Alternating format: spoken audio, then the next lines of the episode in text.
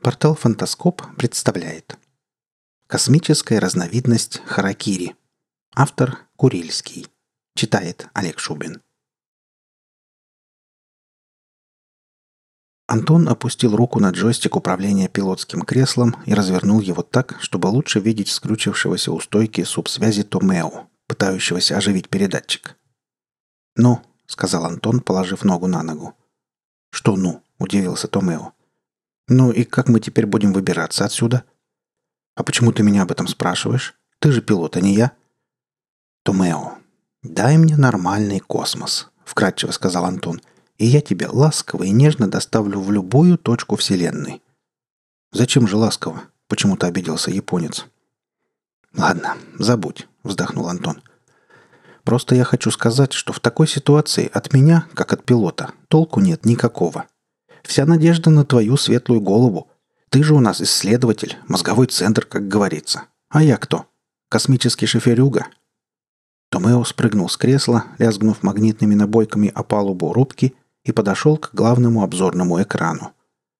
Вяло покрутив трекбол, он поерзал по экрану курсором, но занятие это было совершенно бесполезно ввиду отказавшейся работать электроники – Антон с интересом наблюдал за его действиями, слегка покачивая носком ботинка.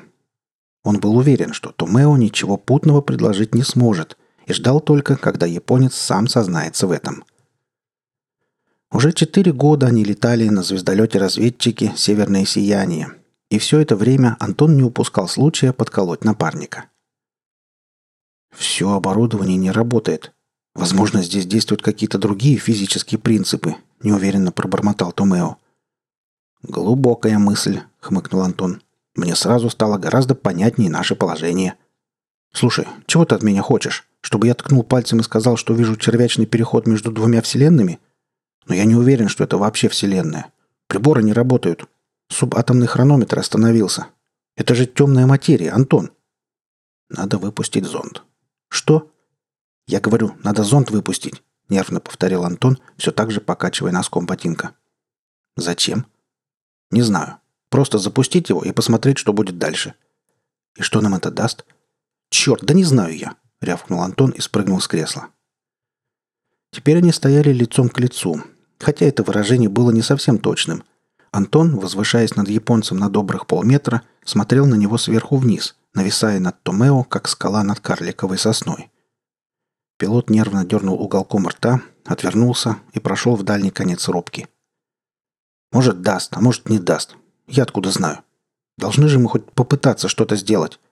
Сколько у нас осталось этих чертовых зондов? Три вакуумных и пара атмосферных. Только ты уверен, что нам нужно это делать? Антон снова уселся в кресле. Удивляюсь я тебе, Томео. В смысле? Вы же рисковая нация, японцы. Самураи, камикадзе, опять же, харакири. А ты боишься любого действия. Любое действие должно быть обоснованным, и самураи тут ни при чем. Кстати, камикад задействовали очень расчетливо, и если не могли выполнить задание, возвращались на базу. Про отстегивающиеся шасси – это сказки американцев. Поэтому прежде чем что-то сделать, надо подумать, не нарушим ли мы этим равновесие и не сделаем ли еще хуже, чем было до этого. Давай подумаем. Давай.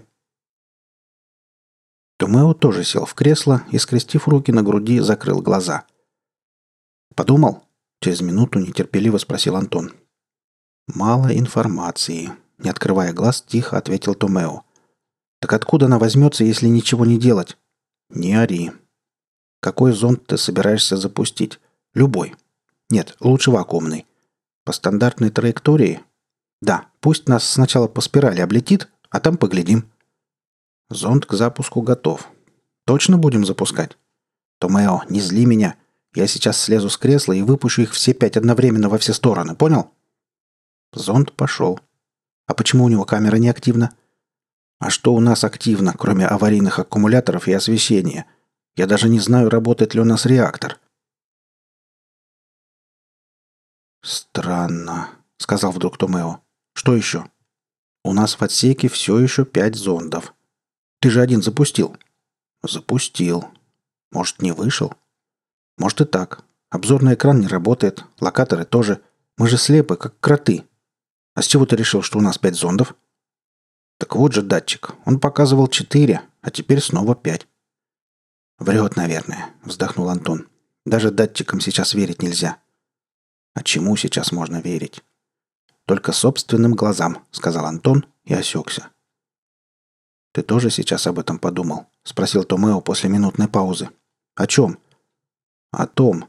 Нужно выйти через шлюз в скафандре и все увидеть самому. Я пошел одеваться. Нет, нет, Томео, даже не пытайся. А какой у нас выбор? Сидеть и ждать, пока не кончится кислород и вода? Мы даже не знаем, какие там температуры и давление. Нельзя туда соваться. А если излучение? Скафандр не защитит. Это же самоубийство. Может быть. Считай, что это такая космическая разновидность харакири. Мы, японцы, нация рисковая. Пойдем вместе. Ну уж нет. Ты единственный пилот. Тебе по уставу не положено. Плевать на устав. Пойдем вместе, либо не пойдет никто. Что, любопытство одолело? Всегда было интересно, что чувствуют самураи, когда делают харакири. «Это не зонд», — сказал Томео, непривычно громоздкий в красном скафандре усиленной защиты. Они стояли в освещенном моргающими лампами отсеке и смотрели на покоящееся в гнезде вакуумного зонда нечто полутора метров в диаметре, похожее на огромный грецкий орех, закопченный и оплавившийся. Лежащие рядом четыре аккуратных, поблескивавших полированным металлом зонда выглядели рядом с ним довольно странно. «Интересно, как он сюда попал?» «А мне интересно, что нам теперь с этим делать?» — ответил Антон, внимательно рассматривая поверхность объекта. Он уже хотел пощупать какой-то шишковатый выступ, но Томео мягко отвел его руку и предложил. «Антон, давай сначала все-таки откроем шлюз и попробуем выйти». «Думаешь?» «Мы же решили посмотреть, что там. Может быть, мы сразу получим ответы на все вопросы». «Хорошо, Томео. Пошли». Миновав длинный коридор с круглым сводом, они повернули налево и уперлись в окрашенные черными и желтыми полосами внутренние ворота шлюза. «Что, открываем?» – спросил Антон. «Да, нажми на кнопку, пожалуйста». Нажал. Гидравлика не включается. Что и следовало ожидать. Придется вручную. Ты крути левый привод, а я правый. Антон взялся за хромированный штурвальчик и повернул его на полоборота по часовой стрелке – Створки шлюза вздрогнули и немного разошлись. Томео подошел к щели и, встав на цыпочки, заглянул в щель. «Ну, что там?» «Да вроде бы все нормально. Тогда давай дальше крутить». До упора створки опускать не стали. Сначала в отсек перелез Антон, потом помог забраться Томео. «Что, закрываем?» Скорее утверждающе, чем вопросительно сказал Антон. «А разве у нас есть выбор?» Да какой уж тут выбор. У подопытных крыс в лабиринте и то... Слушай, Томео, а тебе не кажется, что мы сейчас как эти крысы? Чего это тебе вдруг в голову пришло? Потому что мы все время решаем какие-то простейшие задачи. Например? Ну, сначала с зондом. У нас просто не было других вариантов. Приборы не работают, возможностей для того, чтобы понять хоть что-то, никаких. Пускаем зонд. Бесполезно. Следующий шаг – выйти из корабля – но по дороге мы встречаем нечто в зондоотсеке. Можно остаться и исследовать, а можно идти дальше. Ну и что? Мы пошли дальше. Лабиринт сузился до единственно возможного хода. Эксперимент подходит к концу. Не уверен. В том, что он подходит к концу? В том, что это эксперимент. А вот это мы сейчас и узнаем. Открываем? Открываем. Ожидаемого свиста, выходящего в пустоту воздуха, они так и не услышали. Там, за пределами их звездолета, не было вакуума. И тьмы тоже. Они ясно видели свет, хотя и приглушенный. Наконец они открыли створки. «И как это понимать?» – спросил Антон. Перед ними был точно такой же шлюз, и даже лампы в нем моргали синхронно с лампами их звездолета. «Еще один космический разведчик», – предположил Томео. Откуда он здесь взялся? Ты меня об этом спрашиваешь? Что будем делать? На этот раз пойду я один, жестко сказал Томео, а ты останешься здесь. Ладно, но учти, ты должен постоянно быть на связи. Если вдруг замолчишь, я тебя одного там не брошу. И будь осторожнее. Глядя в спину крадущегося по коридору Томео, Антон испытывал нестерпимое желание броситься вслед и догнать напарника. «Ну, что там?» Пока ничего особенного. Разведчик как разведчик. Точно такой же, как наш. Экипажа пока не видно. Если он вообще там есть. Скоро узнаем. Я захожу в зондоотсек. «Томео, почему замолчал? Томео, ты меня слышишь? Что с тобой случилось?» «Со мной ничего. Просто...» «Ну что? Что там происходит?» «В том-то и дело, что ничего не происходит. Просто тут тоже четыре зонда и рядом та штука, которая была и у нас. Это все очень странно. А люди? Нет никого. Поднимись в ходовую рубку. Может, они там? Хорошо. Но если никого не найдешь, сразу возвращайся. Антон внимательно оглядел шлюз пристыкованного разведчика. То, что он был копией их северного сияния, неудивительно. Типовой проект, они и должны быть одинаковыми. Но каждому из них десяток лет. Сколько раз их ремонтировали, перекрашивали, и все равно никаких отличий. Даже оттенок стен цвета слоновой кости тот же.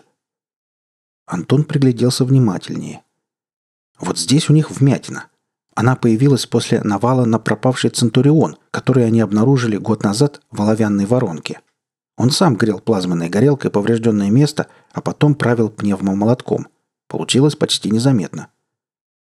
Немного поколебавшись, он сделал несколько шагов на чужую территорию и обмер. Точно такая же вмятина была и там. «Томео!» «На связи. Как дела?» «Никак. Пустой корабль. Мертвая аппаратура». «Ничего странного не замечаешь?» «Не понимаю, о чем ты. Тут все странно. Я возвращаюсь. Давай. Я тебя буду ждать в зондоотсеке. Хочу получше посмотреть на наш орешек». «На что?» «Ну, ту штуку, которую ты не дал мне даже потрогать. Только, пожалуйста, аккуратнее. Не волнуйся, вскрывать ее плазменным резаком я не стану». Едва только Антон успел подойти к ореху, как услышал на трапе, ведущем из ходовой рубки, чьи-то тяжелые шаги. «Кому бы тут ходить?» – пробормотал Антон и, пригнувшись, спрятался за зондом. Звук лязгающих ботинок становился все громче, и, наконец, овальная дверь медленно отворилась. Антон вытащил из кобуры сигнальную ракетницу и прицелился. Откуда на их звездолете взялись посторонние? Откуда здесь вообще могут взяться люди? Да и люди ли это? Фигура в скафандре приблизилась, и Антон ошеломленно опустил ракетницу. Это был Томео. Антон выпрямился и сделал шаг навстречу. Томео испуганно отшатнулся. «Антон, что ты здесь делаешь?» «Я как раз хотел спросить об этом тебя». «Меня?» «Я возвращаюсь на наш корабль. А зачем ты сюда пришел? Ведь мы же договаривались, что ты не пойдешь за мной». «Я никуда не ходил. Это и есть северное сияние, наш корабль. А вот как ты здесь оказался, мне непонятно. Ты можешь это объяснить?» «Что ты несешь? Какое северное сияние? Это другой разведчик. Я поднялся в его рубку и теперь иду обратно. Ты, наверное, меня дурачишь?» «Нет, Томео. Я же сказал тебе, что вернусь в зондоотсек, и не успел я сюда зайти, как из дверей появляешься ты». Он помолчал и добавил. «И ты знаешь, Томео, тот второй разведчик тоже северное сияние». «С чего ты решил? Ведь ты даже не заходил на него?» «Заходил. Всего на несколько метров. Но и этого оказалось достаточно. Я слишком хорошо знаю свой корабль, чтобы ошибиться». «Я начал подозревать что-то, как только попал в зондоотсек», — признался Тумео. «А если есть еще один разведчик, точная копия нашего, то вполне вероятно, что есть и еще одна парочка, японец и русский, наши с тобой двойники», — довел свою мысль до конца Антон. — Томео сел на палубу, опершись спиной на орех. «По-моему, мы сходим с ума. А я все больше чувствую себя крысой в лабиринте. Ты мне не веришь, я понимаю, но постарайся понять, что весь мой пилотский опыт кричит, нас пытаются заставить пройти определенный путь. Не знаю, кому это нужно, но этот кто-то здесь, совсем рядом, буквально за плечом. Поверь мне, Томео». Антон перевел взгляд на японца, и вдруг увидел, что тот, неподвижный и грузный, лежит, положив голову на орех, а вокруг него багровеет пугающий живой переливающийся кокон. «Томео!» – заорал Антон. Томео лежал, не открывая глаз. Антон схватил японца за ноги и оттащил на середину зонда отсека. «Томео, очнись!» Антон расстегнул скафандр, положил руку на шею, нашел еремную вену и попытался нащупать пульс. Пульса не было. Достав шприц из ранцевой аптечки, Антон воткнул иглу в грудь Томео точно напротив сердца. Пульса не было. Томео был мертв. «Сволочь!» — сказал Антон пульсирующему багровым ореолом ореху. «Сволочь! И откуда ты взялся?» «Антон, не кричи. Я жив, хотя пульса и нет». «Томео, чертов самурай, что происходит?» «Ничего особенного. Просто я наконец понял, что такое бессмертие. Правда, для этого пришлось покинуть свое тело. Где ты? Это не важно. Я помогу тебе выбраться отсюда. Откуда отсюда? Ты все равно не поймешь. Томео, не дури. Я все могу понять. Ничего ты не можешь, Антон. А если захочешь понять по-настоящему, положи руки на орех, и тебе больше никогда не понадобится ни твой звездолет, ни твои пилотские навыки. Ты будешь свободен. Решайся. Нет, Томео, я просто человек и не хочу быть никем другим. Может, я все-таки могу для тебя что-нибудь сделать? Да, Антон, можешь. Прошу, как только попадешь в Солнечную систему, соблюди ритуал погребения погибшего астронавта. Мы, японцы, очень дорожим традициями. Ты обещаешь? Да, Томео, обещаю. Спасибо. Прощай, Антон. Прощай. Антон сидел у обзорного экрана, один, в такой пустой и огромной ходовой рубке своего звездолета. Справа ослепительно сияло солнце, красным поблескивал Марс, крохотная отсюда Земля посверкивала голубовато-зеленым. Антон перевел взгляд на приборную панель. Датчик показывал, что в отсеке все еще пять зондов. Вот только настоящих зондов было всего четыре, а пятый... Что делать с пятым, предстояло еще решить. И, похоже, решение это будет непростым, потому что от него зависит судьба всего человечества. Корабль лежал в дрейфе, освещенный всеми ходовыми и аварийными огнями в соответствии с 18 параграфом Устава звездоплавания. Антон снял микрофон и включил станцию субсвязи. «Внимание всем, кто слышит звездолет разведки «Северное сияние», — говорит шеф-пилот Антон Ефимов. Сегодня мы отдаем последние почести астронавту и исследователю Томео Куроки, погибшему при исследовании темной материи. Я знаю, что умерло лишь его тело, но жива его душа, ибо она вечна, так же, как и душа любого из нас, отдавшего жизнь космосу. Вздохнув, Антон ткнул в кнопку дистанционного открытия шлюза. На обзорном экране появился крохотный силуэт. Красный скафандр, похожий на каплю застывшей крови, мелькнул и исчез безвозвратно в бесконечной черноте Вселенной. Вы слушали рассказ «Космическая разновидность Харакири». Автор Курильский. Читал Олег Шубин.